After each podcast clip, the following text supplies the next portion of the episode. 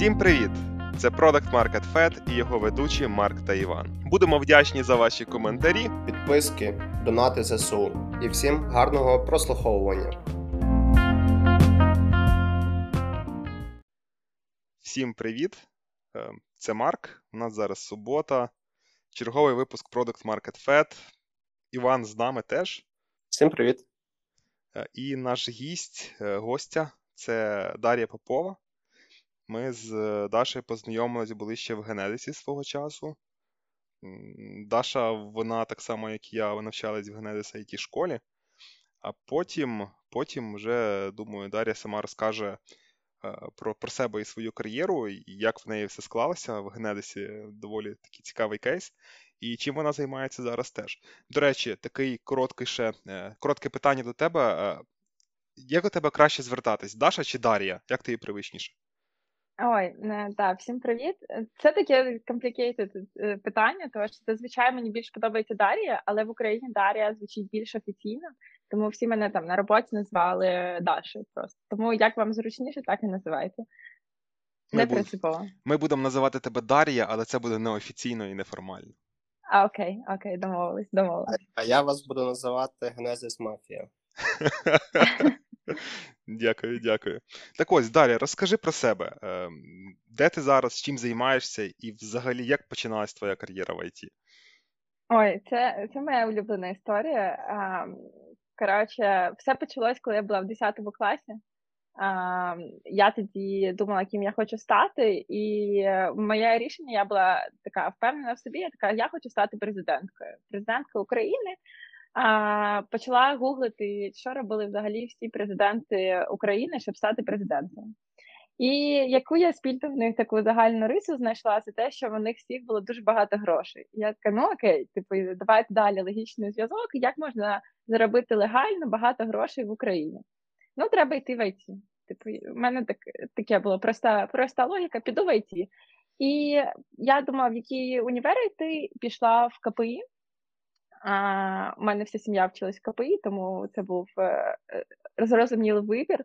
І на які факультети ти на ІПСА, то що мені сказали, іди куди завгодно, тільки не в ІПСА. І я така, ну, ІПСА так ІПСА. А ІПСА вважається найважчим, ну, одним з найважчих факультетів в КПІшці. От так я тисила в ІПСА три курси, і на третьому курсі потрапила в Genesis ай ті School. А, чисто тому, що я спілкувалась зі своїм другом з ІПСА, і він такий, ну, є така штука, Genesis ай ті School, піди спробуй, ти там двіжуєш дуже багато в студентській організації, навіщо тобі вже це студентська організація, краще йди щось корисне, дізнайся. А спочатку я така, ну окей, давайте спробуємо. Там насправді дуже важкий відбір, типу чотири етапи. А я пройшла перший відбір, типу перший етап, така, ну окей, типу, можна не приходити далі, яка різниця. Потім на другому, вже коли другий пройшла, стало вже більш цікаво, пройшла інтерв'ю. І так потрапила в ай ті School, мені тоді було дев'ятнадцять років. Закінчила ай ті School, сходила на дві співбесіди в Genesis, на двох співбесідах мені відмовили. Я така, ну окей, типу, що я буду робити? Зараз я на третьому курсі, я можу або піти попрацювати, спробувати ще на якусь співбесіду піти, або а, піду ще потусуюсь в універчику. І я така, ну ладно, давайте спробуємо, напишемо а, одному з сі і о, який представляв свій проєкт на ярмарці вакансія. Це така типова штука, в кінці кожної школи всі проєкти, які хочуть, приходять і розказують про свій проєкт, аби захантити собі нових людей. І один проєкт, який вирізняв, вирізнявся серед них е, всіх, це був стартап Headway. сі і о сказав тоді, типу, от е, ми шукаємо зараз там маркетолога-аналітика, якщо ви не боїтесь, що ми не вистрілимо, і ця робота взагалі закінчиться, може, в кожний, типу, кожного місяця, і ви готові приймати виклики, то вам до нас. І я така, ну, це я, це я, це я готова приймати виклики, зараз прийду. Всім покажу, хто я така. Прийшла, написала просто сі і о, привіт, Антон, а, ви все ще шукаєте аналітика чи ні? Він такий, та, шукаємо. Ми поспілкувалися один раз, поспілкувалися другий раз, і мені дали офер на роботу. А так я вийшла на свою першу роботу через місяць після цього аналітиком, а, восьмою людиною в команді. А, це було, це був неймовірний досвід. Я взагалі, ну, є два... таких два типових плани, як почати свою кар'єру. Ти або йдеш в стартап І перші два роки, там три роки просто працюєш на не можу. Або йдеш в велику корпорацію, де вони тебе вчать, як треба працювати, як треба організовувати свої робочі простори і так далі. Я пішла по хардкору, і я цьому дуже рада, тому що досвід в стартапі був неймовірний. За рік я свідчилась в продакти, і потім продовжила працювати вже е, продактом. Через рік пішла зі стартапу, хотіла спробувати, як це працювати в великій е, компанії, прямо в Генезисі пішла в інший проєкт. І через вже зараз, буквально е, десять днів тому, пішла з Генезису, і що було таким дуже цікавим рішенням, і тому що три роки працювати в Генезисі, бути амбасадором Генезису, відкрити продакт-ком'юніті в Генезисі, драйвити його, зустрічати з людьми під принципом, типу, ой, а я з Генезису, з продакт-ком'юніті. І тут я все залишаю і йду. І йду в дуже крутий стартап, який називається Muso.ай. Чим він займається? Це стартап, це мобільний додаток, веб-сайт, який допомагає музичним професіоналам отримувати креденшали до їх музичних творів. Насправді музична, вся музична сфера дуже сильно не розвинута в ай ті. Буквально там якийсь чувак написав трек, де знайти, хто написав цей трек, який потім ви знайдете в інтернеті, це десь у когось на листочку лежить в Лос-Анджелесі і так далі, і цей чувак ніколи собі не отримує гроші за, цей, за свою роботу, а його трек тільки і використають. І ми зараз вирішуємо цю проблему, і це мене прям дуже-дуже сильно надихнуло, тому що є реальна проблема, є реальний біль, який ми вирішуємо разом. От. Так що, та, зараз працюю в цьому стартапі, першим продуктом. Команда в нас невелика, розкидана по всьому світу. А, я би не сказала, що це в мене, типу, релокейт, тому що я зараз в Амстері і разом з сі і о, тому що сі і о також в Амстері, але більшість команди знаходиться в Україні, і в будь-який момент я можу повернутися в Україну, якщо я захочу. Зрозуміло. А Отакі. Ти зараз в Амстері, бо це було, як, ну, якби змушена переїзд внаслідок війни, правильно, як я розумію? Так, в мене така історія, що я перший тиждень війни була в Києві, я взагалі жила в офісі Генезису перший тиждень, тому що біля офісу там було бомбосховище, і ми жили разом з охоронцями і вивозили весь, весь мерч на тероборону, а потім мене евакуювала компанія на Західну Україну, і я вирішила, ну я поїду, типу, я хочу змінити роботу, я вже задумувалась про те, що я хочу змінити роботу. Змінювати роботу, коли ти живеш в готелі зі своїми колегами, неймовірно важко. Тому я вирішила, що я поїду в Європу до друзів. І так вийшло, що моя подружка живе в Амстері, я вирішила, ну окей, я приїду в Амстер. Але це, типу, я спочатку два тижні пожила в Італії у друзів, потім два тижні в Амстері, потім в Парижі, і вирішила таки за, за, залишитись в Амстері на якийсь період. От. Круто. Слухай, так багато відразу питань в голові, навіть не знаю, з чого почати. Давай трошки вернемося до Генезису. Восьма людина в стартапі. Крім тебе, ще хтось там взагалі займався маркетинг-аналітикою, суто, як функціональна? Чи ти була перша, хто, хто почала з нуля то робити в Headway? Чи був а, хтось? Ну, дивись, ситуація така. На мені була не тільки маркетингова аналітика, була і продуктова, але... А... У нас в команді був сі і о Антон, який до цього він був хедом аналітик, який в одному з проєктів потім став сі пі о і так далі. Тобто в нього була вже база закладена, і він, а, по суті, всі там івент-трекінг і так далі, все починав Антон, і потім прийшла я, і він просто такий, так, все, давай, ось ось все, що ми зробили, давай, роби, роби. Тому я не скажу, що мене просто кинули в море, але е, тому що була підстраховка у вигляді Антона, але, звісно, сі і о не має займатися аналітикою, тому Антон швидко передав всі повноваження. Але можна сказати, що він був для тебе хорошим вчителем, як я розумію. Та він, та, це, це був е, дуже класний урок і класний вчитель, тому що, ну так, так. Я вважаю, що взагалі Генезис – це така школа життя, і там, якщо ви починаєте свою кар'єру, це просто the best way, тому що дуже багато розумних людей, які вас направлять, і вони раді вас направити.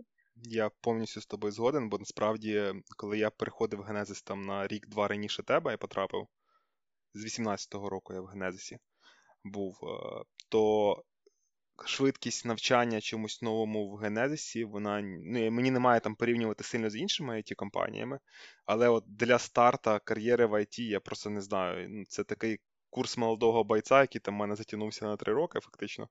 Але за ці три роки там ти з джуніка виростаєш до такого нормального, уже зрілого професіонала-спеціаліста, який, ну, коротше, так що, да, Генезис – це класна школа життя. Так, друге питання, що це не для всіх. Тобто для мене це нормально, що деякі люди не хочуть так сильно, швидко набирати темп і хочуть розвивати в своєму темпі, що також окей, просто генезис, типу, не для всіх. Да, до речі, до слова, таке питання, ти сказала про Headway, то просто не в курсі, Headway – це зараз один із таких найбільш успішних бізнесів Генезиса. Там, це, виходить, три роки тому було вісім людей, а вже зараз там в Headway, я не знаю, там сто п'ятдесят, там двісті людей, як ти йшла.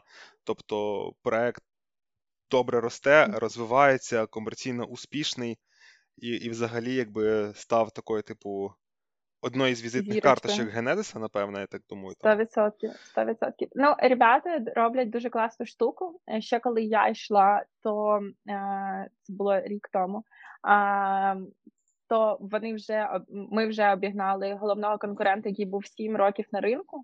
І цей кейс, коли команда з України без інвестицій там венчурного фонду, а у нашого головного конкурента на той момент було дуже багато інвестицій, вони вже були давно на ринку, обігнала компанію, яка знаходиться в Берліні, і стала номером один на ринку BookSummary. І я знаю, що зараз команда рухається більше, розширяє не тільки як BookSummary, але взагалі вся система з edutainment. Але в той момент це був просто шок. Типу, і в котрий раз ми довели в Україні, що ми можемо зробити все, що завгодно. У нас є професіонали, які можуть вивести продукти на той рівень. Просто у нас трошки е, гірші умови, ніж в Європі або в Америці. Я б сказала, не трошки, а набагато важчі. Е, ця долина смерті для стартапів в Україні, вона просто прірва, але ті, хто вилітають з неї, типу, прориваються, вони дуже круті. Саме так. Ти... Покинула Headway, це десь було, виходить, скільки? Десь рік-півтора тому? Це був ем, квітень минулого року. Так, так, так. І ти потім перейшла, була в інший великий бізнес Генезиса. Чому це було рішення переходу? Тобі хотілося попробувати себе в більш такому зрілому, ну не корпоративному, а такому більш вже стабільному проєкті на той час. Яка була мотивація?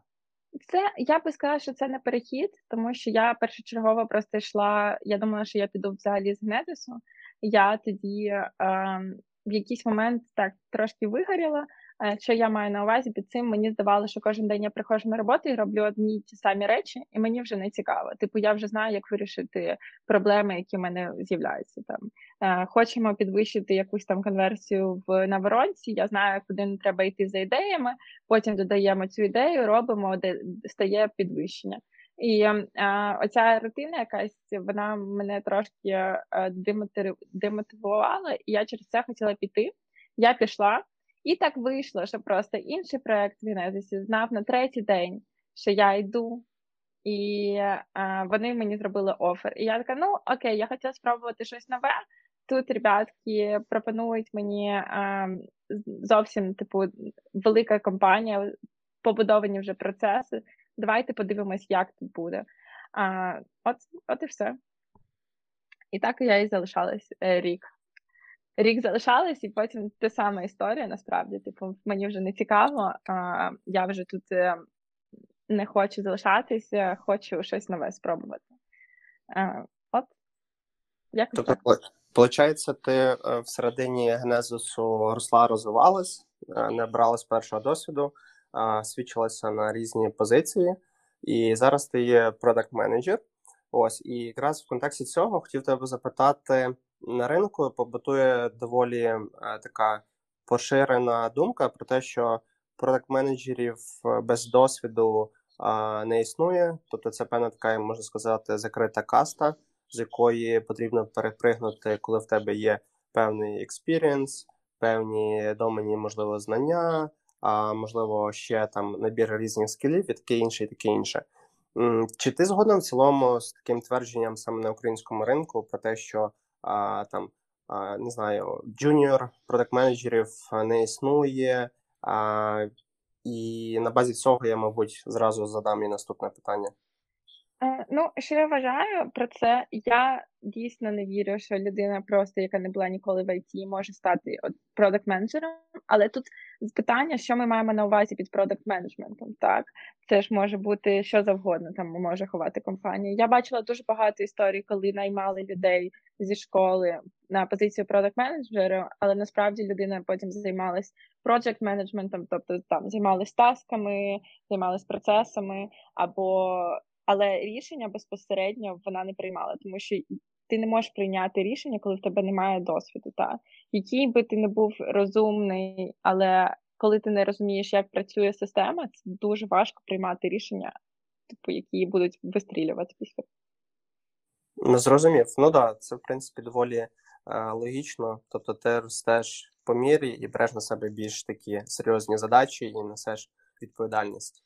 А, а якщо якраз є люди, можливо, недавно ж якраз прочитав про те, що уряд наш бере на себе відповідальність навчити шістдесят тисяч людей, які втратили роботу, опанувати розробку, дизайн, ще якісь, можливо, нетехнічні скіли, можливо, там є і продакт-менеджмент. Що ти могла б, можливо, порекомендувати якраз людям, які хочуть свідчнутись, А, якраз де найлегше знайти роботу продакт-менеджера?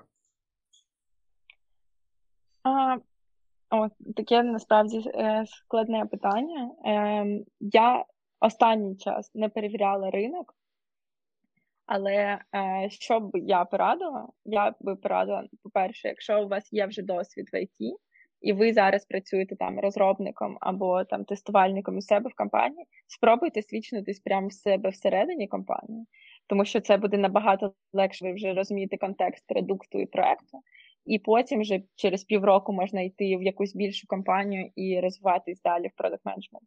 Якщо ж ви втратили повністю роботу і ви хочете стати продакт-менеджером, це буде дуже тернистий шлях, тому що зараз... А, по-перше, не так багато і продакт-менеджерів потрібно в Україні, наприклад.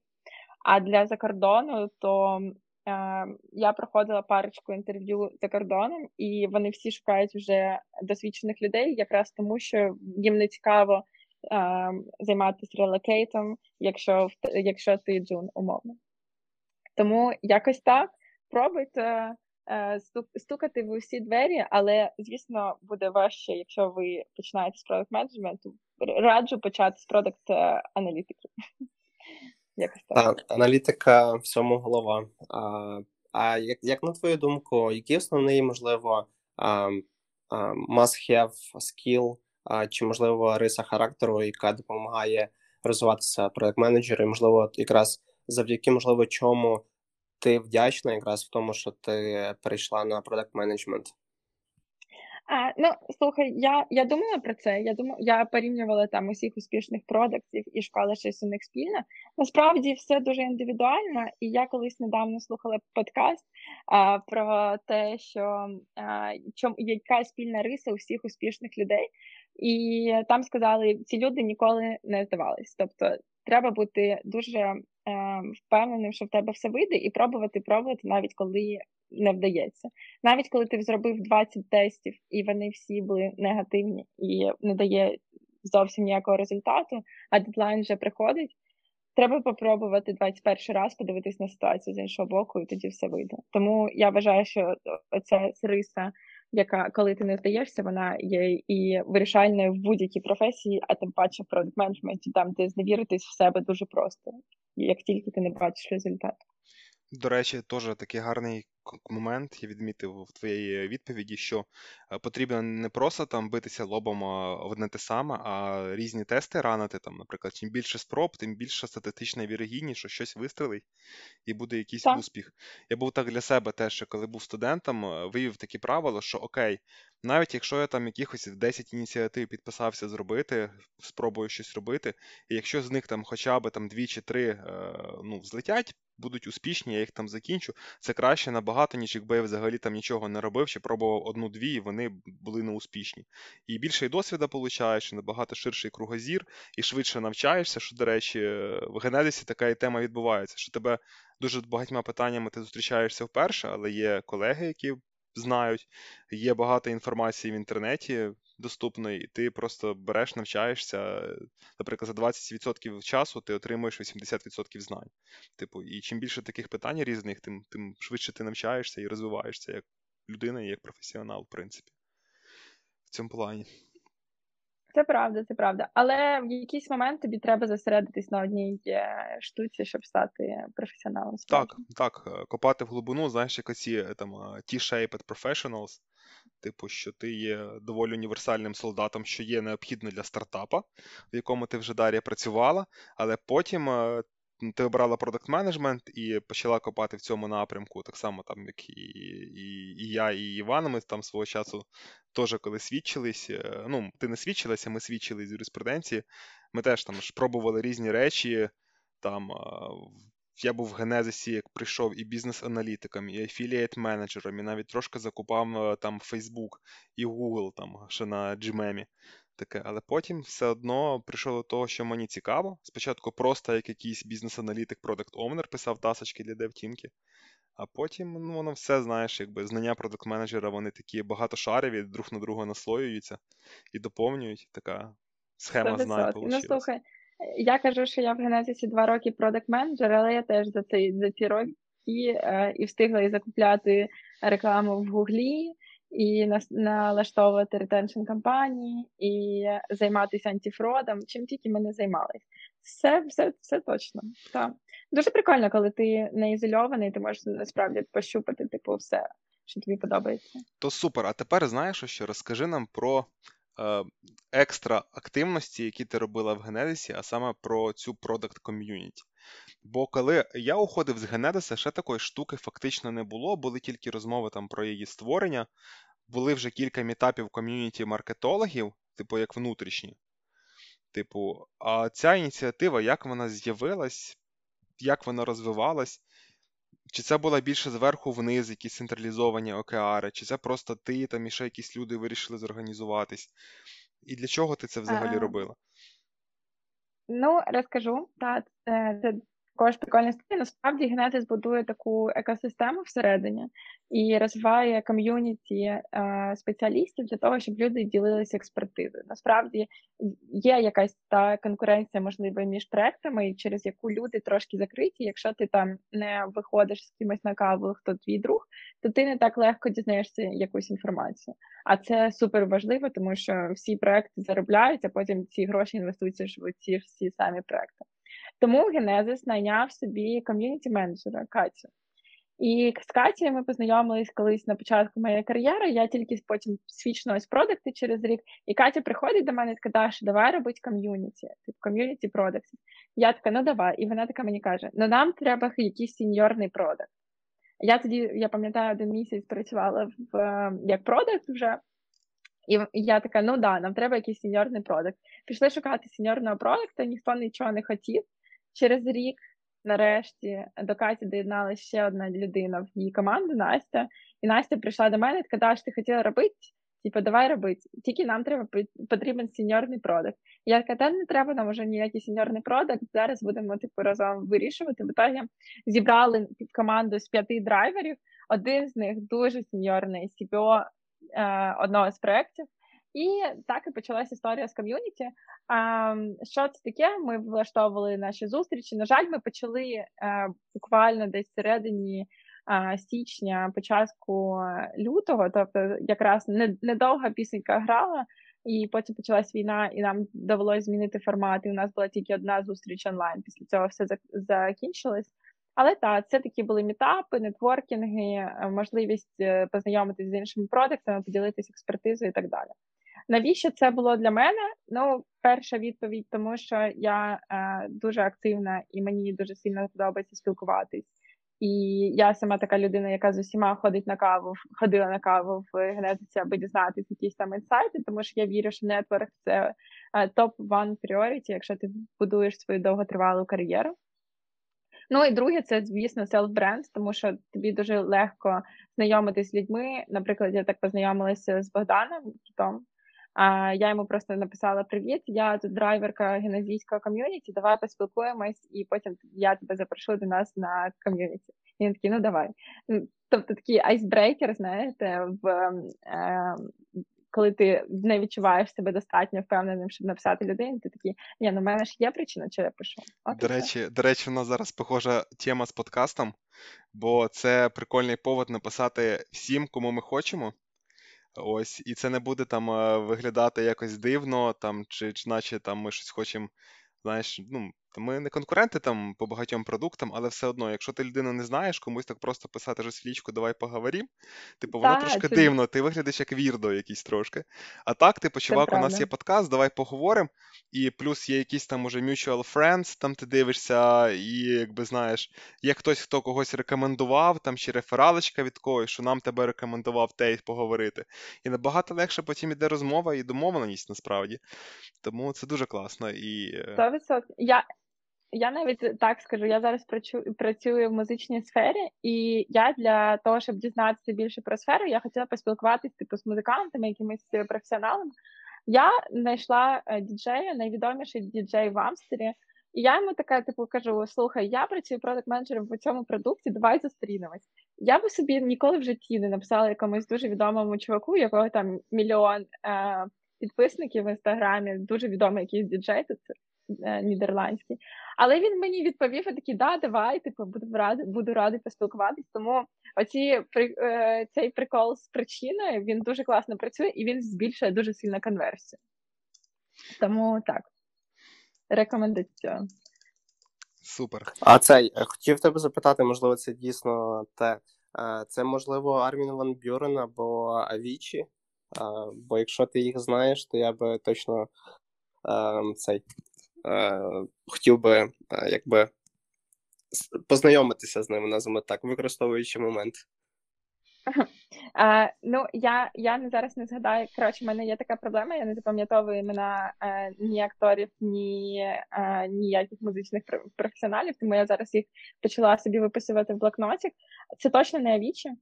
А мені здається, що у них навіть більше переглядів, але я вже пообіцяла людині, яка мене порадила в цей стартап, що перший альбом, який мені підпише дуже відома людина, я дарую цій людині, яка мене порадила, а потім вже можемо домовитися про наступні колаби, так би мовити. Круто, круто. Можна сказати, розширюєш горизонт, новий домен, плюс ти любиш спілкуватися, якраз тому і ти в університеті займалася самоврядуванням. Бо, здається, ти вчилась, якщо я не помиляюсь, на програмування, так? Так, я вчилась на комп'ютерних науках. Угу. А, так, але чому я займалася самоврядуванням? Тому що мені не подобалось насправді програмування так сильно. Точніше, як? Я собі з першого дня я була впевнена, що воно мені ніколи не сподобається, і тому я їм, їм і не займалась. І тому ходила на всякі студентські двіжухи, і це, власне, чому в мене зараз багато друзів в Європі, і чому я дуже сильно раджу людям, які поступають в універ, йти в КПІ, наприклад, тому що дуже сильне ком'юніті, і можна і поподорожувати Європою, познайомитися з різними універами і так далі. Це якісь ISAC-ініціативи, чи, чи які саме це називається BEST. Це BEST називається. Я, я, правда, не знаю, чи залишиться BEST після війни, але, типу, на даний момент ще він є. Називається BEST Board of European Students of Technologies. Це е, можливість кожні три рази за своє студентське життя з'їздити на двохтижневі курси десь за кордон. І так як ми з України, то Україна платить найменше фі, і це виходить десь тридцять євро, ти платиш за два тижні навчання, е, життя, їжу і тусовочки в Альпах, наприклад, в Франції. Це я так їздила. От. Але що це мені дало? Я так познайомилася з людьми, яких я потім зараз, наприклад, під час війни я в них жила. Що мені це дало? Ці люди мене потім ще рекомендували до себе в компанію. Не склалося, але приємно. А, до речі, і ай пі якось зіграло роль теж для нетворку, для тебе? Хто не в контексті, Europeans Youth Parliament, така молодіжна організація. Під час студентства можна було подорожувати е, в різні країни, там прокачувати свої скіли і таке інше. А, ну, я в і ай пі була ще коли я була в одинадцятому класі, я, я доєдналась до, до універа, тому я сильно не прям подорожувала, я була на декількох івентах. Що мені це дало? Я познайомилася з декількома людьми, яких я потім зустріла в Генезисі, і мені було легше написати їм, типу, привіт, го на каву, тому що в мене вже був цей знову айсбрейкер. Привіт, пам'ятаєш, ми п'ять років назад були на івенті, там, ось там, давай зустрінемось на каву. А так, на цьому все, на жаль. Але бест – це щось дуже схоже, тому бест мені допоміг дуже сильно. У мене є Круто. питання. У мене є питання. У нас там ще є кілька тем, які хотілося поговорити, але зараз давай ще поговоримо про твій поточний продукт.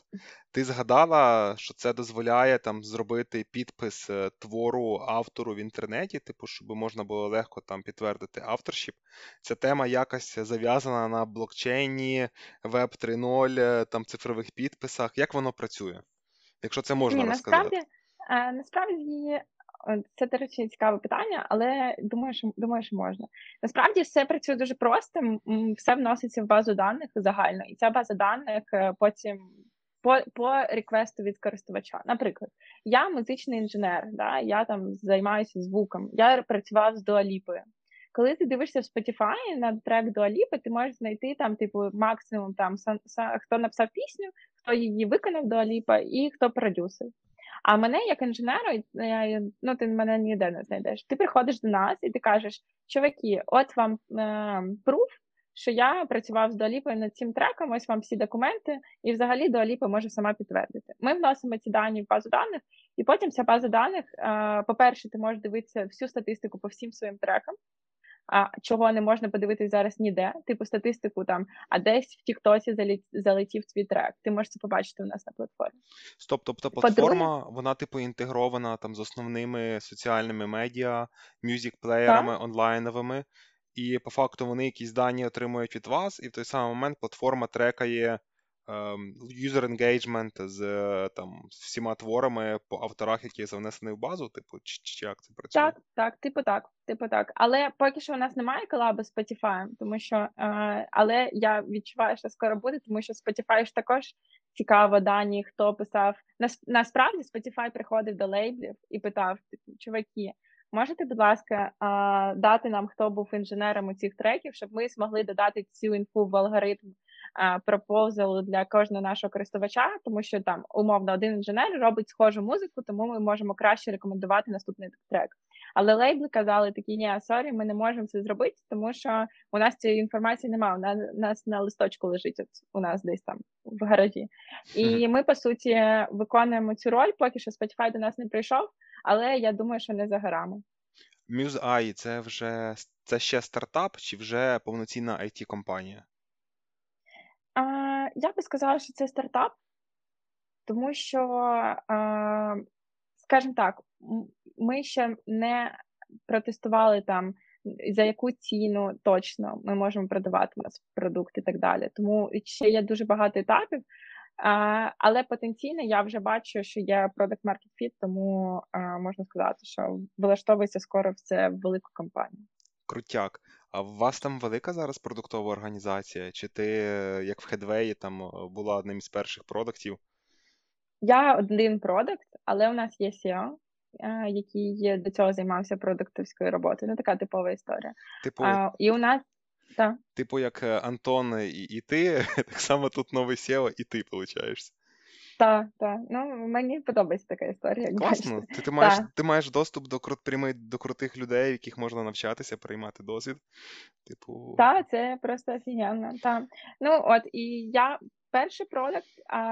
У нас є також дуже класний Head of Engineering, який є також продуктовий чувак, який розуміє, як вибудовувати гіпотези. І раніше він був в Макпо, на самому початку Макпо, а потім був в Фейсбуці. То е, така, знаєте, в стартапі взагалі немає точної ролі. От продакт робить тільки оце і це, а там Head of Engineering там займається тільки інженерна команда. Тому мене підтримують з усіх боків, але продакт я один. Якось так. Це Круто. Класно. Це класно. Так. А яка у вас е, бізнес-модель зараз?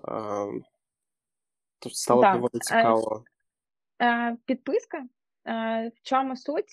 Значить, за те, що ти даєш свої кредити, ти не маєш платити. Це має бути типу по дефолту, це безкоштовно. Але якщо ти хочеш дивитись стату по своїм е, пісням з різних е, платформ, там з TikTok, з Інстаграму, з Ютубу, то ти маєш заплатити за підписку. Підписка всього лише дванадцять доларів на місяць. Тому супер, супер, супер дешево. Угу. А цей на рахунок.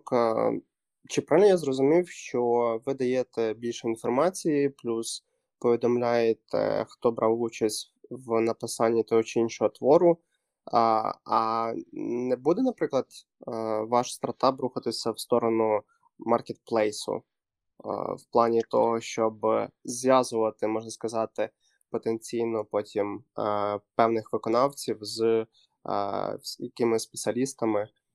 Враховуючи те, що, mm-hmm. я так розумію, ти зараз сказала, що цей ринок доволі ну, закритий, багато хто поза кадром, мабуть, це все вирішується по якимось спільним знайомствам і таке інше. Так. Ну, дивіться, це, це правда, ринок закритий, але ми не плануємо йти в маркетплейс, тому що ми зараз вже працюємо з маркетплейсом, якому ми шеримо наші дані, і вони якраз роблять те, що ти сказав. Вони роблять таку сі ві-шку для м'юзик-інженера, підгружають туди дані з нашої платформи, і так ти можеш знайти, з ким цей інженер працював, на якому треці і так далі. Тобто вже є така штука в Marketplace, вони наші партнери, ми їм даємо дані, вони нам платять гроші по бі ту бі-програмі, але для нас це не стає головною ціллю, тому ми вирішили, що краще заколабитись, ніж самим це робити. Тобто, іншими словами, Muso.ей це більше як такий аналітичний продукт, умовно, який юзають, там, як це правильно сказати, music engineers, люди, які пишуть музику, треки, uh-huh. для того, щоб відслідковувати перформанс своїх музикальних творів на різних плеєрах і платформах. Саме так. А як вже ти можеш використовувати ці дані аналітичні? Ти можеш, по-перше, перевірити, чи Spotify тобі правильну суму грошей виплатив, тому що можуть вони, або лейбл тобі правильні цифри назвав. Тому що е, часто виявилось, що в музичній індустрії людям не доплачують, або взагалі можуть не заплатити. Тому що ти ж не можеш ніяк перевірити, скільки в тебе в тіктоці було там цих е, переглядів по кожному треку. Ти ж не будеш сидіти так, в цьому, в цьому треці в мене був один мільйон, в цьому два, і сидіти собі десь в Google, що так працювати.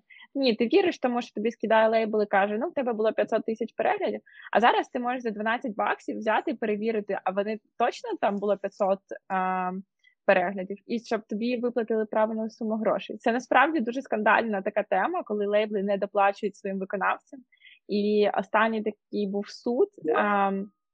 Один виконавець заробив дванадцять мільйонів над судом після цієї штуки. Тобто лейбли не доплачували, він в якийсь момент такий, а ви точно мені правильні цифри даєте? Він написав нам, а можете перевірити? Ми перевірили, він виграв дванадцять мільйонів. Нічого собі, получається, ці компанії так собі непогано кости врізають і е, профіти ну, получають. Це дуже похоже. Так, так. От, от зараз в мене така аналогія, що Muso.ей це як AppsFlyer тільки для музикальних виконавців, які дозволяє там трекати чи не шевіть е, ці е, е, платформи е, тебе там. А якщо пісня це як апка рахує, прослуховування це як інстали. Умовно, і там Spotify це усовано як там Facebook Audience Network, і ти бачиш там, чи тебе Spotify не намахує, така як attribution platform якась. Не так, знаю, чи коректне ну, це порівняння, але, але наразі має ну, таке щось, розуміння. Щось в такому, щось саме є. В цілому дуже круто, що це вирішує сильно біль. І дуже цікаво, насправді, як працює вся індустрія, і люди, які просто слухають Spotify, такою була я, я взагалі не догадувалась, наскільки це величезна проблема. Тому що, наприклад, коли ви дивитесь фір, фільм Marvel, ви можете знати, хто там був мейкап-артіст, тому що вони в кінці кажуть тобі, от це був мейкап-артіст. А в музичній індустрії ти ніколи це не дізнаєшся так просто. Ви наразі Раніше. працюєте на ринок США, чи це вже worldwide? Ні, це worldwide. У нас є маркетинг-команда, яка знаходиться в Лос-Анджелесі, і не, ну, звісно, в Ел Ей там найбільша концентрація наших клієнтів, але в цілому ми на весь світ. Прикольно. Просто аудиторія не мас-маркет, та, розумієте, тому mm-hmm. нам немає сенсу десь тільки в одному місці працювати. Слухай, а в тебе вже були чи, може, заплановані якісь там customer discovery інтерв'ю там з Кенні Вестом там, чи ще з кимось таких відомих? Е, ні, з Кенні Вестом ні. Але е, я скажу так, що ми дуже тісно взагалі команди спілкуються з продюсером, який, е, е, який продюсував пісню «Папа Роуч». Це та, значить так. Я собі навіть заскрінила, щоб не забути, хто він такий. Тому є дуже відомі чуваки, але більшість, з якими ми спілкуємося, це не артисти, а скоріше продюсери цих артистів. Угу. От. Понятно. А ти сказала, що ем, там вже відсудили певні кошти в великих е, компаніях.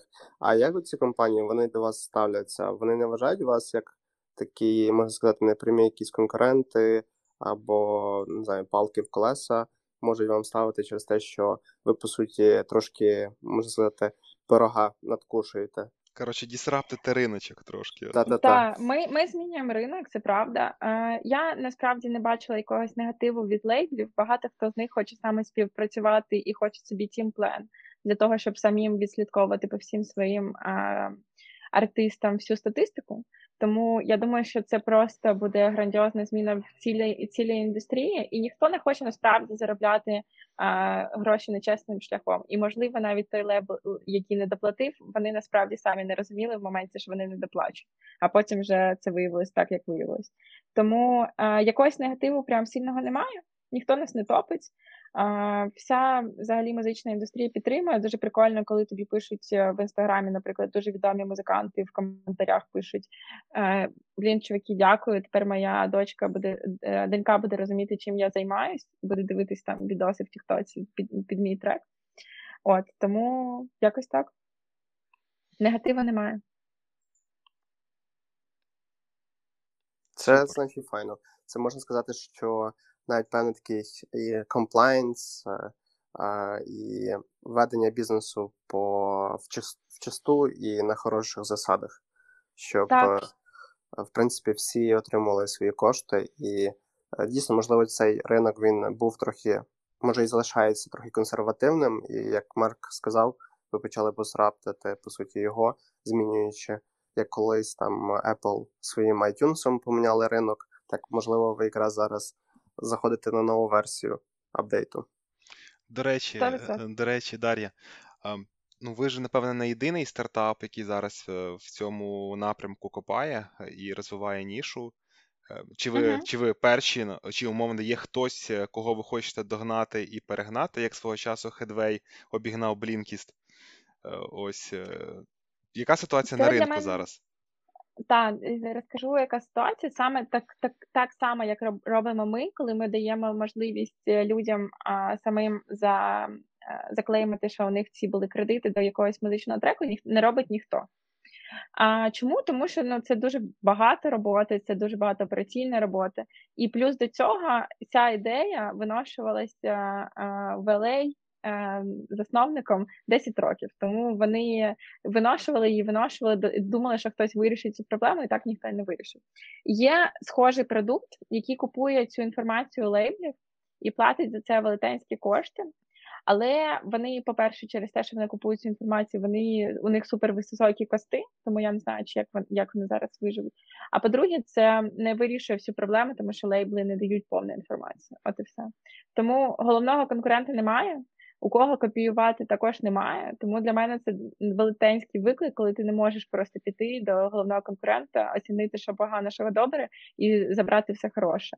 А, тут взагалі немає такої зірочки е, полярної, тому якось так.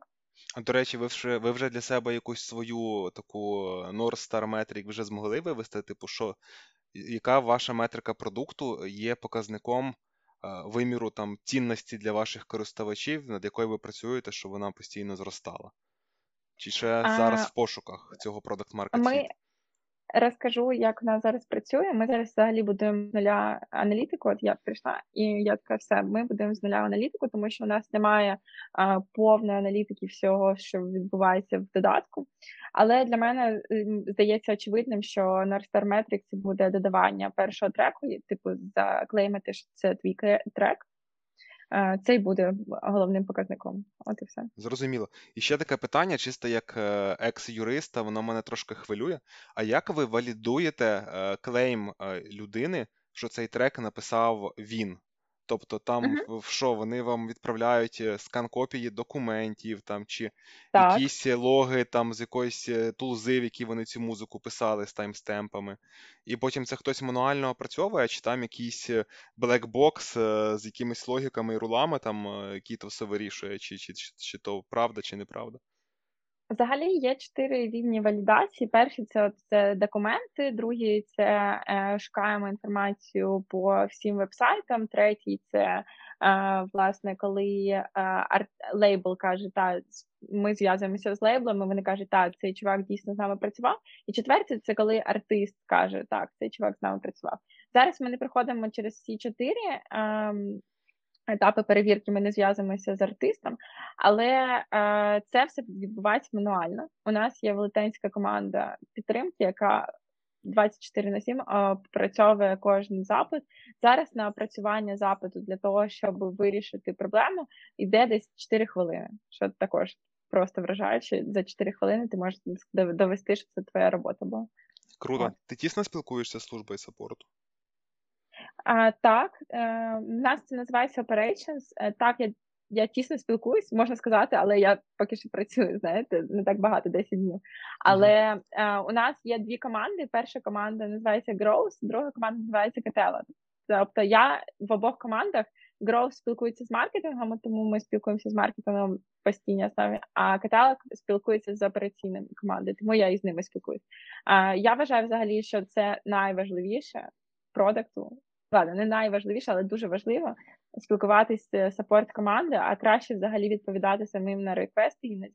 Це так в мене починалась моя робота в Headway продактом. Мені просто сі і о, до цього сі і о відповідав на саппорт, потім він поїхав в відпустку, такий, ну хтось може повідповідати, яка, да, повідповідає.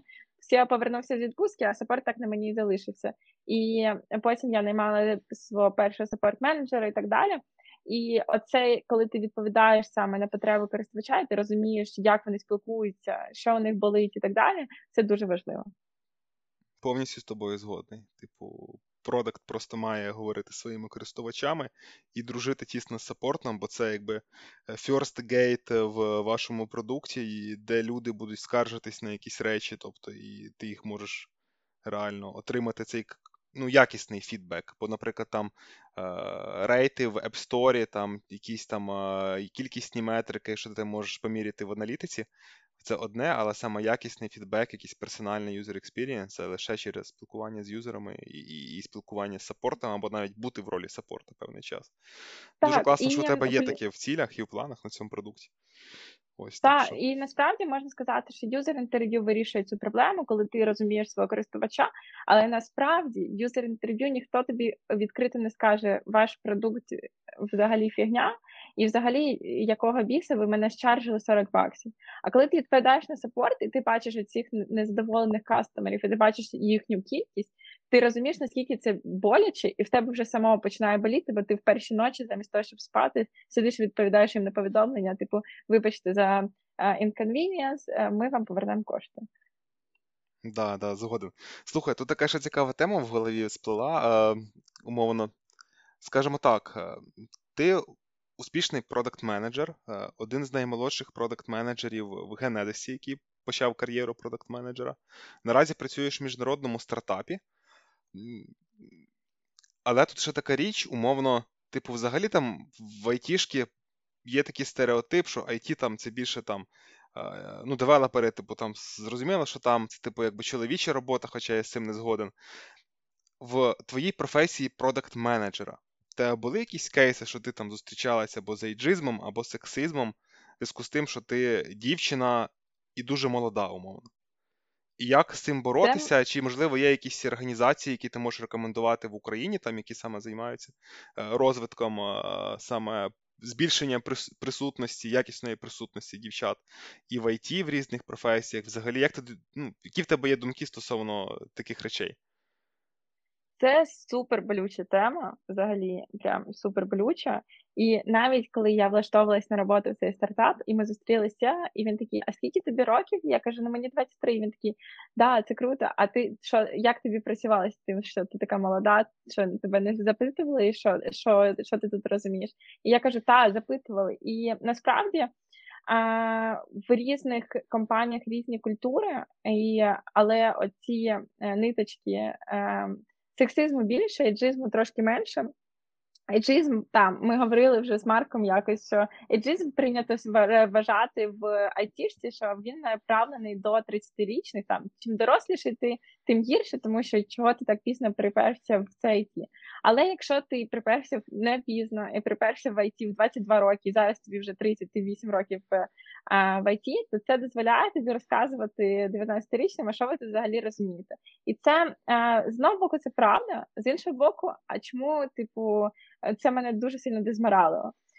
Цю проблему ми вирішили, а потім почала звертати увагу на іншу проблему. Це те, що дуже багато є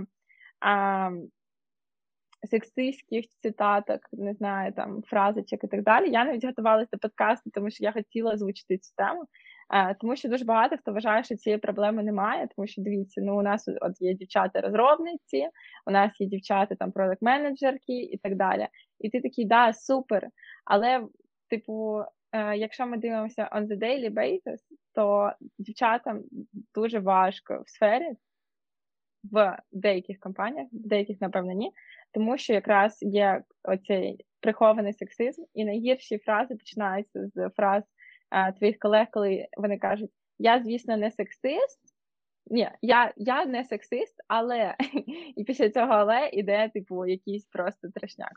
Що я раджу? Я раджу дівчатам об'єднуватись і звертати на це увагу. А хлопцям, які також не хочуть жити в сексистському а, середовищі, також звертати увагу і припиняти усі жарти а, на їх початку. От і все. А сео потрібно будувати взагалі ком'юніті в такому, таку компанію, в якій не буде а, взагалі розмови про те, якого гендера людина і як це пов'язано з її професійним а, професійною роботою.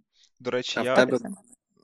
Сорі, Марк, хотів зразу таке актуальне питання задати, мабуть. Чи в тебе були конфлікти на роботі, пов'язані з цими темами? Як ти з ними поводилась, виходить? Чи вони закінчувалися? Ну, прям, прям якихось конфліктів в мене не було. Я скажу так, що там я не так давно набралася сміливості говорити прямо, тому що мені завжди здавалося, що там, якщо я щось таке скажу, то мені потім скажуть: от, фемка якась, що ти тут мені розказуєш. От. Але е, прям конфліктів не було. Я призупиняла людей, і я намагаюся їм пояснювати: чувак, так не можна. Іноді е, ми заходимо в кутий, е, в тупий кут, і тому я просто е, зупиняю цю розмову, така: окей, ми поговоримо ще раз пізніше, коли я підзаберу, підберу більше аргументів, щоб до тебе достачатись. Тому якихось прям конфліктів не було, але в мене були е, мої... Е, Типу, я дуже багато ходила до терапевта якраз через те, що якісь були цитати на рахунок моєї професійної роботи, пов'язані з моїм гендером. От якось так.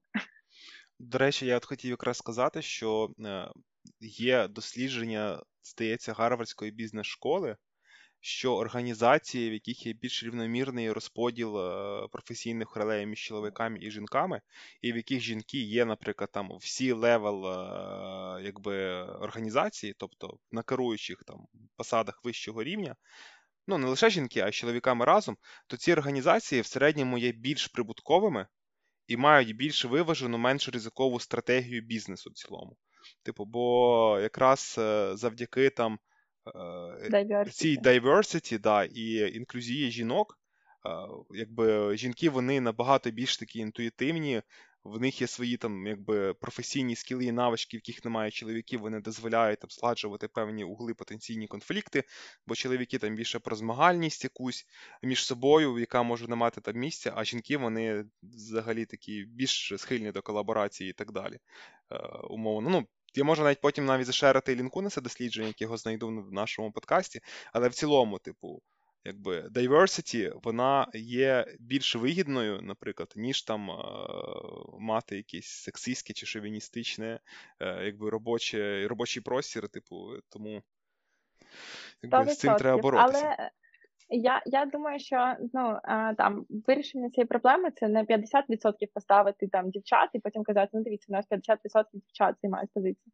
А це почати з чогось маленького, наприклад, не взагалі не звертати увагу на гендер кандидата на вакансію і так далі. Тому що у мене були такі кейси, коли я чула від своїх близьких друзів, які кажуть, слухай, я хотів податись на цю вакансію, але, типу, мені сказали, сорі, типу, ми шукаємо чоловіка, тому що нам всі левелі потрібен чоловік, і ти такий, що? От, тому, так, це правда, насправді всім буде житися краще, коли у нас буде більше, більше diversity, не буде сексизму, і хлопці зможуть відкрито показувати почуття, а дівчата зможуть займати ту позицію, яку вони захочуть, але поки що працюємо, працюємо над тим, е, е, там. Якось так.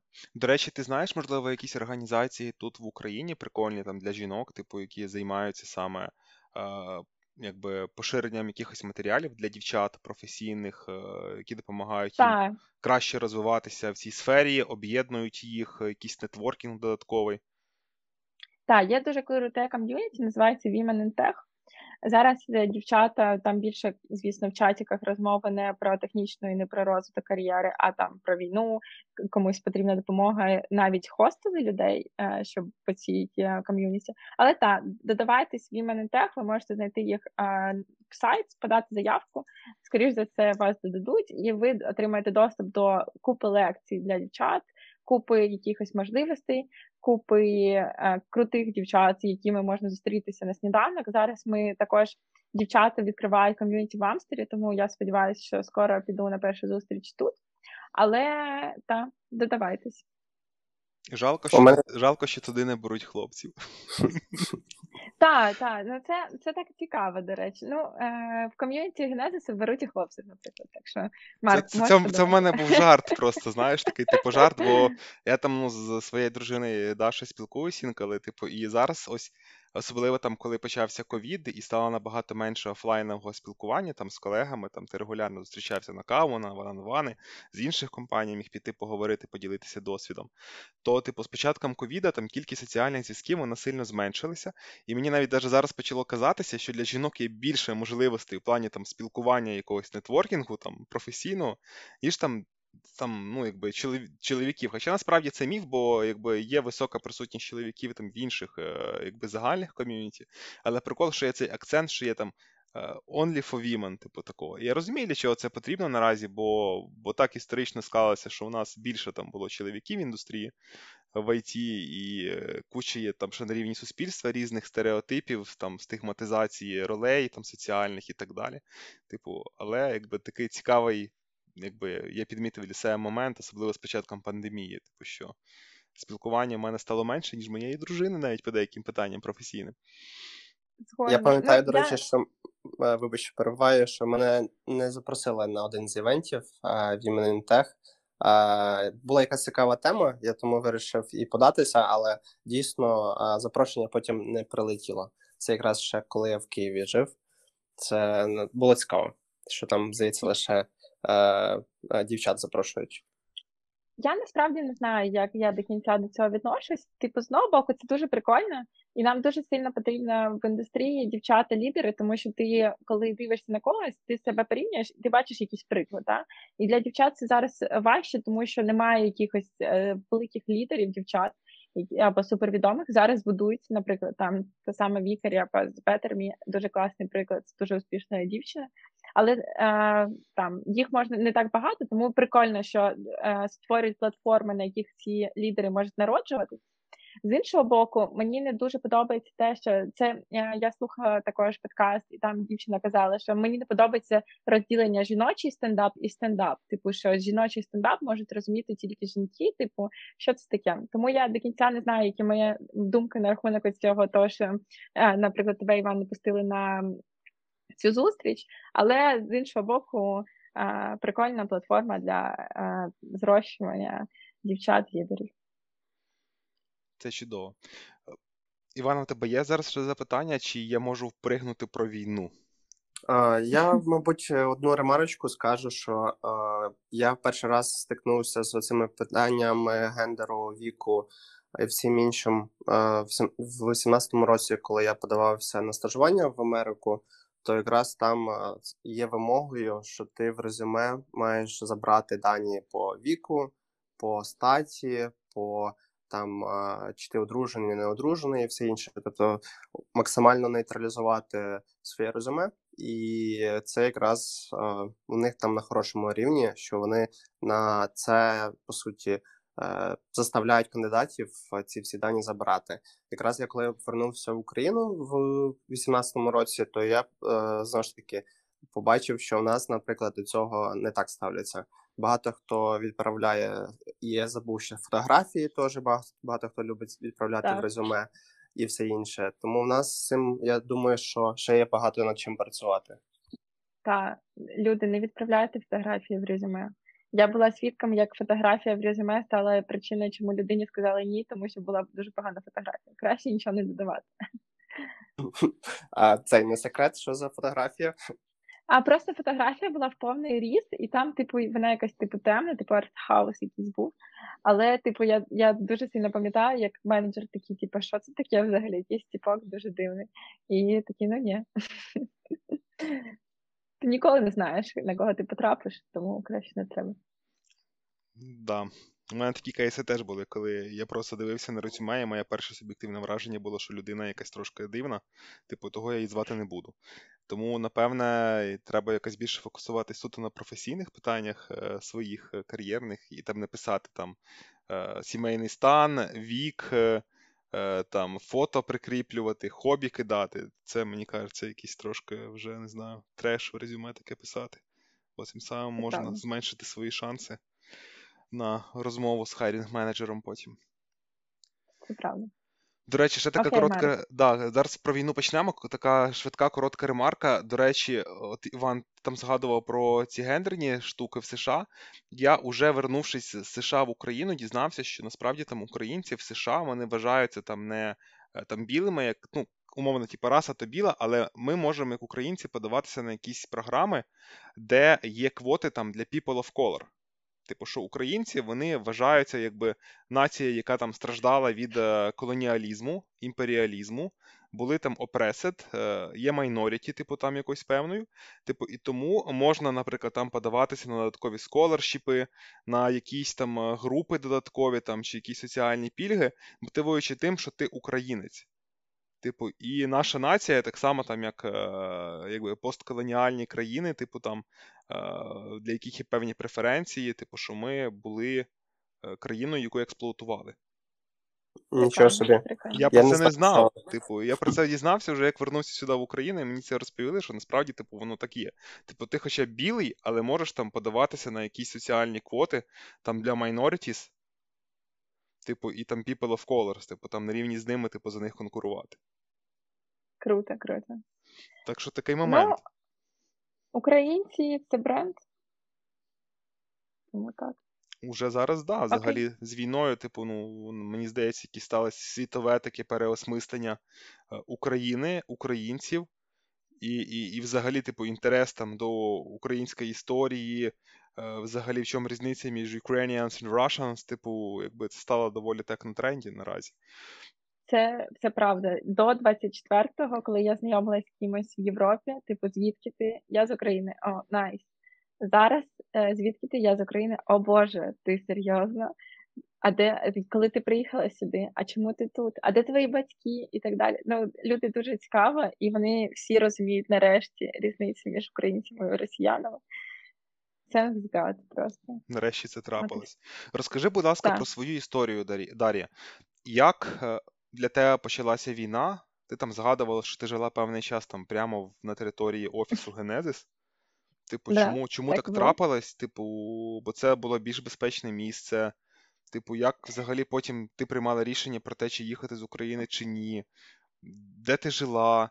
Які в тебе, можливо, були емоції? Яких цікавих людей, можливо, ти зустріла? І якби як взагалі так трапилося, що ти все-таки потім вирішила там міняти професію, причому, як я розумію, це був якийсь дуже короткий проміжок часу на ну, роздуми в тебе та. був. От, поділись своєю історією. Так, розкажу. По-перше, я була та людина, яка не вірила в те, що будуть бомбити Київ. Я така, ні, ну не може ж бути таке, що вони настільки тупі, що вони будуть бомбити Київ. Типу, я знала, я вірила, що вони почнуть якусь заворушку на, на східному напрямку, але я не вірила, що почнеться повномасштабна війна у нас. Тому за я всі ці дні до війни я така чилила і розказувала своїм друзям, яких вивозили компанії за кордон, що, що якісь їх компанії типу кончені і так далі. От і але так вийшло, що за день до війни я прибиралася у себе в квартирі, я жила на Подолі сама і така, ну ладно, всі кажуть зібрати тривожну валізку, давайте зберу, все рівно ж прибираюсь. І от за чотири години до війни я зібрала свій тривожний рюкзачок і лягла спати. А, прокинулася о п'ятій ранку, тому що мені зателефонувала сестра і сказала, Даша, почалась війна. І я така, що? І вона така, Даша, вставай, збирай речі, почалась війна. Я кажу, там речі вже зібрані. І ми такі вирішували, що нам треба робити. Моя сестра також живе в Києві, моя мама живе в Борисполі, а моя бабуся взагалі знаходилась в Чернігові. І ми поки з сестрою вирішували взагалі, що ми будемо далі робити, як ми будемо всіх вивозити і так далі. Вони з'їздили на заправку, простояли там три години на заправці на машині і вирішили, що вони в перший день нікуди не поїдуть. А я також вирішила, що я не поїду нікуди з Києва. У мене взагалі було почуття таке спочатку, типу, зараз нас всі підтримають, ми зараз б'ємо всіх рашистів, і всі ті, хто стоїть на черзі на виїзд з Києва, будуть стояти через тиждень на черзі на в'їзд, а я буду розумною людиною, яка просто залишиться вдома, і все буде ок. От, і е, оце такі в мене були думки в перший день. У мене взагалі така реакція була. Я дуже багато жартів жартувала і записувала сторіс для найкращих друзів. А в мене там в найкращих друзях, там мої друзі з Європи, вони просто всі офігівали, а ми просто стоїмо там на балкончику у себе на Подолі, або вийшли, бо сирени були, побігли до метро, і там улітка працювала, типу кав'ярня, і ми взяли собі капучино, і я записую для своїх друзів з Європи, дивіться, війна йде, а ми п'ємо капучино. Ну, якісь такі дурнуваті штуки робили. От, і в перший день мені написав мій колега, і такий, Даша, ми будемо ночувати в бомбосховищі, типу, біля офісу, приходь в офіс. Тоді було незрозуміло взагалі на початку, взагалі, як себе поводити. Я жила на Подолі, але в мене була... Е- Ну, будівля дев'яностих років, та зрозуміла, що таке там бомбосховище, це просто підвал. І ми такі, ну окей, пішли з моєю подружкою ночувати в бомбосховище. Там таке солідне бомбосховище поруч було і є.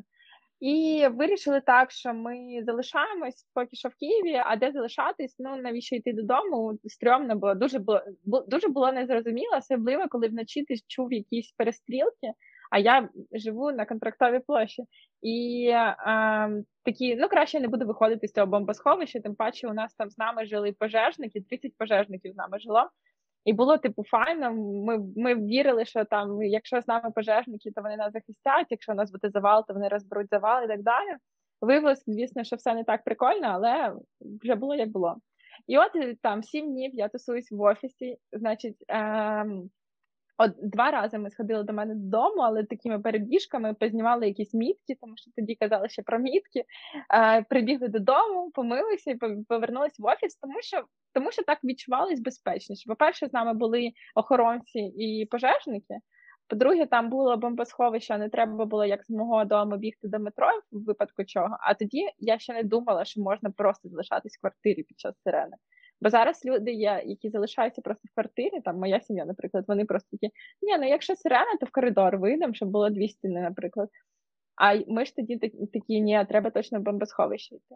От. І через тиждень цієї життя в бомбосховищі, гречки, яку ми готували в мікрохвильовці, і всі снеки в Генезісі були з'їдені нами або роздані теробороні, ем, мені зателефонував мій менеджер і сказав, Даша, давай, що, що ти сидиш в Києві, давай приїжджай на Захід, ну тут типу, класний готель, ми зняли для всієї команди, поживемо разом. І... Я забрала свою подружку, моя подружка забрала хомяка свого, і ми поїхали разом на Західну. Два дні добиралися до Західної, заселились там в готель до колег. Тиждень я витримала жити з колегами і вирішила, що треба кудись далі чухати. І було зазвичай, як я вирішувала свої проблеми там в мирний час, якщо мені ставало от прям ні магату, що мені щось не подобається, я просто їхала на два дні там до своїх друзів в Європу, переключалась і поверталась назад. І я думала, я тоді поговорила з менеджером і сказала, ну я поїду до своїх друзів там на два-три тижні і повернусь. От, я поїхала до свого е, друга спочатку в Італію, потусила там два тижні, потім переїхала в Амстердам до іншої е, подружки. Але чому по два тижні? Тому що я не хотіла набридати типу своїм друзям, і я була впевнена, що я через три тижні повертаюсь в Київ. От я, в мене було, типу, це знову там, е, як оці меми з Арестовичем, типу, два-три тижні і все, війна закінчиться. І я все ще вірила в це, я, я пам'ятаю, я приїжджаю сюди до своєї подружки, я кажу їй, типу, от є, я через тиждень повертаюсь назад, тому велик я брати не буду собі в оренду, шукати квартиру я собі не буду, я просто поїду. Сталося не так, як гадалось, та війна затягнулась, потім е, свіч роботи, потім виявилось, що все знаходиться в Амстері, тому дуже прикольно перші, перші місяці працювати разом в одному місці, тому так я і залишилась. А про рішення зміни роботи, це було, насправді, це не було швидким рішенням. А в цей раз я дуже сильно обдумувала ще давно. Типу, в мене ці думки з'явилися ще десь в січні, коли я почала задумуватись, а, блін, ну, можливо, мені треба піти з Генезису взагалі, тому що в мене дуже великий контекст. Типу, я знаю, як все працює тут. Типу, не, не, я не кажу, що я такий прям експерт, просто я знаю всі контексти і там умовно можу прикинути, які будуть наступні там виклики, які будуть тенденції. Все-таки тенденції по всім проектам, вони дуже схожі. Ми зараз займаємося ретеншеном там всі, або ми зараз займаємося там брендом і так далі. І а, тому я почала задуматись десь в кінці січня, потім бахнула війна, я подумала, блін, зараз, напевно, не саме час міняти роботу, а потім просто нетворк допоміг мені а, знайти цей проект, чому я дуже сильно рада і прям дуже сильно закохана в те, що я зараз роблю. Так. Зараз ти мешкаєш в Амстердамі, в друзів, чи, чи вже якби знайшла собі житло? І взагалі, як тобі я зараз... зараз побут в Амстердамі вдалося облаштувати? Я зараз знімаю собі кімнату з дівчиною з Литви. Взагалі в Амстердамі велика криза житла, тому дуже важко щось знайти, але мені пощастило, тому що я зустріла дівчину, яка з Литви, яка дуже сильно любить українців, і вона така, так, ти з України, я тобі даю пріоритет. От, і е, тому я тут зараз знімаю собі кімнату, ми живемо в квартирі з, з садком і так далі. У мене є свій велик, тому я вже влаштувалася як typical uh, Dutch person. Дуже прикольно. Амстердам дуже зручний. Uh, є три нюанси Амстердаму. Перший нюанс – це погода, вона постійно змінюється. Другий нюанс – те, що Амстердам – одне з найдорожчих міст взагалі Європи. І третій нюанс – це те, що тут багато русні. Оце третій, напевно, найважливіший. Тому що погоду можна перетерпіти, гроші заробляться, а от русня – то русня. От і все. Як ти справляєшся? Як, як ти справляєшся з третім фактором? Можливо, були якісь цікаві кейси, соціальні ситуації, конфлікти, там, не знаю, ще якісь ситуації, де, де русня дізнавалася про те, що ти українка, і йшла в напрямку російського корабля? Ну, а зазвичай, ну, які взагалі росіяни тут тусуються в Європі? Вони, типу, більшість з них косяться до цих самих, типу, хороших росіян. Типу, я не підтримую війну. Але які в мене були ситуації, це коли ти приходиш в коло якихось людей, ти кажеш, що ти з України, і, і в тебе всі запитують оцю типіка питання, та, а як ти сюди приїхав, а де твоя сім'я і так далі. І в цей момент тебе перебиває людина, типу, з Росії і каже, да, а я взагалі там оце роблю, і там взагалі зі своєю сім'єю не спілкуюсь, бо я там, типу, проти війни. Я така, ну, круто. Тобто раніше я просто так максимально їх ігнорувала, типу, вони намагаються вибілитись, хоча я вважаю, що е, типу, навіщо ви вибілюєтесь, якщо ви вірите в те, що ви нормальні. Типу, але вчора, наприклад, в мене був прям конфлікт. До мене підійшов чувак і такий каже, можна, будь ласка, запальничку англійської мови? І я така, тобі такий дивний акцент, звідки ти? І він такий, я з Росії, але я проти війни. Я така, понятно, зажигалку я тобі не дам. І е, я така, це мої санкції. Ну, е, якось так. Але потім у нас виник конфлікт, тому що почалося, типу, спочатку людина каже, я проти війни, а потім е, розказує, що, ну, блін, а, а що ми взагалі можемо зробити? І так далі, типу, що одна людина нічого не вирішує, і взагалі я втік з своєї країни, і так далі. Ну, це таке дуже важке питання. Я раніше ігнорувала просто на... взагалі те, що є росіяни. Вчора от посварилися з ними, трошки ледь не побилися ми під цим баром. Але нічого, ми живемо і ми боремося з Росією. Моя головна ціль зараз – це переконувати своїх друзів в Європі, бо європейці, вони більш толерантні до росіян, вони такі, ну, вони потрапили в пастку, вони не винні, типу, це звичайні люди, а якби я був на їх місці і так далі. І я зараз роблю таку роботу, що я переконую своїх друзів, саме європейців, що це неправильна взагалі риторика, коли ти кажеш, ну, блін, а чим вони винні? А, і коли ти намагаєшся допомогти росіянам, хоча у них, що, що у них сталося взагалі в країні такого, що їм треба допомога? Якось так. Да, до речі, ти ходиш зараз там в Амстері на якісь акції, мітинги, інформкампанії, чи, чи, можливо, є якісь ком'юніті українців, які ти вже знайшла для себе, однодумців? А, так, розкажу, що тут в Амстері відбувається. Тут є ком'юніті українців в Нідерландах. Я з ними не, не, не зустрічаюся, ми зустрічаємося тільки на мітингах, які проходять майже щонеділі. Я також зустрічаю дуже багато українців, от саме на якихось мітингах.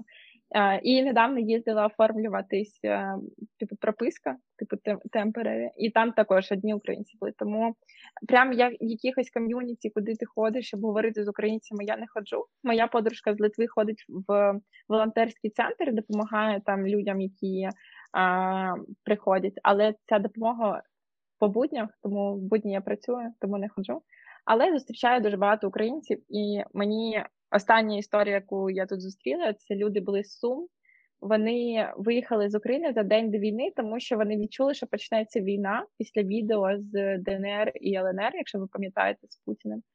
І люди звільнились одним днем і виїхали за день до війни. А вони, і така сумна історія, вони там зараз живуть в шелтері, який колишня школа, вони тут влаштувалися на якісь дуже погані, ну, як не дуже погані, а просто якісь робітничі роботи, хоча у них там в Сумах була, була класна робота.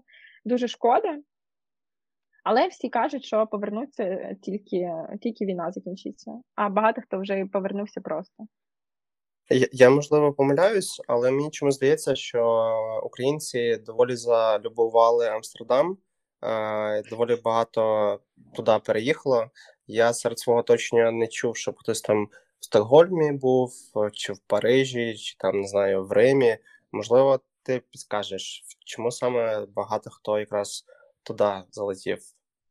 Ну, чому Амстердам прикольне місце взагалі, ну, взагалі Нідерланди, тому що тут всі спілкуються англійською мовою. Тут ти зустрічаєш якогось діда вісімдесятирічного, і він спілкується англійською мовою, що дає тобі можливість дуже швидко інтегруватися в цілому в ком'юніті. Якщо ми кажемо про Париж, наприклад, то в Парижі всі спілкуються французькою. І а, я, наприклад, я також спілкуюся французькою, але з моїм рівнем французької в Парижі мені було дуже важко знайти якихось нових друзів. Тому а, Амстер в цьому плані дуже прикольне місце. І з іншого боку, ми маємо в Амстері там виплати, які, ну, ці люди, які подаються на виплати, вони дуже маленькі, при цьому затрати на житло, на їжу і так далі дуже великі. Тому для мене цікаво, чому деякі люди, які просто а, шукають собі роботу де-інде в Європі, їдуть в Амстер, але маємо, що маємо. Понятненько, то, в принципі, цей, там недавно була новина, що в Україні легалізують медичний канабіс, ось, так що, можливо, скоро Київ стане новим Амстердамом, і багато хто почне вертатися назад. До речі, Київ ну, і я... так називали новим Берліном до цього. Колись, колись перестануть вже називати там Чернівці маленьким Парижем або ще щось, і пропадеться. Побачимо, побачимо. Мені, мені насправді не подобається цей контекст, те, що тут дуже багато людей, які курять травку саме не місцеві, а туристи. Через це досить небезпечно ходити в центрі, наприклад, ввечері. Але я живу не прямо в центрі, тому ок. That's fine. У мене пішов флешбек. Я коли їздив на веб-саміт там пару років назад, то у нас були там всякі паті вечором, то ми верталися пізно вечором додому, І мені пригадується, як на якихось таких маленьких затишних вуличках підходили місцеві і завжди казали «вона сам від», типу того, що там доволі було фрі, або, можливо, хлопці там користалися з того, що а, тисячі приїхало а, людей і вирішили, можливо, чуть-чуть підзаробити. Зрозуміло. Я, до речі, в Амстері ніколи не був, тому це одне із тих міст, які я хотів відвідати. У мене таке одне, ну, вже, можна сказати, таке офіційно заключне питання наразі. Які в тебе плани, Дар'я, в цілому там по поверненню в Україну? Коли ти вважаєш, буде доцільним повертатися для тебе? Або, можливо, в тебе інші плани? Знову ж таки, треба ставити питання триста шістдесят. Так, так, так, згоден. Так. Значить так, я емігрувати не планую. І коли я влаштовувалася на роботу, мені запропонували мене працевлаштувати в Нідерландах або працевлаштувати типу в Україні. І я сказала, що я не хочу в Нідерландах, тому що я не хочу залишатись тут надовго. А зараз а, в Нідерландах для мене я бачу багато бенефітів в плані початку роботи, тому що я тут можу зустрічатися з нашими юзерами, типу in real. І це великий бенефіт, і я можу так швидше онбордитись. Плюс я можу працювати з сі і о, і ми працюємо там кожну середу разом. Тому я для себе ставлю дедлайн, що я до кінця літа а, хочу повернутися в Україну. У мене ще є маленькі думки про магістратуру в Україні, але то згодом. Тому а, якось так. Але побачимо, бачимо, яка буде ситуація. Якби я не знайшла цю роботу, то я б вже повернулася, я думаю, в Україну. А, просто тому, що це мій дім. І як би не було прикольно в Амстері, там, не знаю, великі... люди і так далі, все-таки це не Україна, і я відчуваю себе самотньо за кордоном, хоч в мене є тут і багато друзів, і оця самотність і туга за, за домом, як в віршах Тараса Шевченка, вона дуже сильно відчувається. До речі, така є корисна порада, можливо, ти її буде релевантною. Оскільки ти наразі знаходишся за кордоном, то, можливо, і варто розглянути варіанти ходження якоїсь престижної магістратури в Європі саме, бо там я читав різні новини, то Оксфорд дає двадцять плюс стипендій для українців, які наразі змушені були покинути Україну під час війни, там на магістерські програми, там багато європейських вишів створили спеціальні програми. Ну і плюс, навіть якщо ти взагалі легально знаходишся в Європі е, і там можеш спокійно пробувати вступати на магістратуру, яку ти там бажаєш, можливо, навіть є магістратури там пов'язані з бізнес-аналізом, продакт-менеджментом, умовно, що тобі може бути цікаво. І такий варіант там ще додатково повчитися, а потім вертатися в Україну з новими знаннями і розвивати українські продукти і робити їх юнікорними. сто відсотків. Ну, є такий варіант. Я поки що не досі... Коротше, я не можу собі признатись в тому, що я комічуюсь на рік залишатись десь за кордоном, і що я рік ще не повернусь додому. От, тому е, поки що я собі не роблю такі глобальні плани тут. Але це правда, можливостей багато, плюс е, дуже, дуже, дуже добре відносяться до українців в цілому. І тому це великий бенефіт, і це дуже великий шанс для тих, хто давно хотів спробувати. Але, звісно, оця фраза, типу, якщо хтось давно хотів переїхати, то треба робити зараз. Якщо хтось хотів там знайти собі інтернаціональну компанію, попрацювати в ній, то треба робити зараз. Оця фраза, я собі її казала, і мені її дуже багато хто казав, і вона насправді дуже сильно вас спушить, що вам треба от зараз щось робити, і потім цієї можливості не буде. Насправді можливість буде в будь-який момент. Треба тільки розуміти, чи готові ви зараз прийняти цю можливість. Зараз, звісно, вірогідність успіху трошки більше.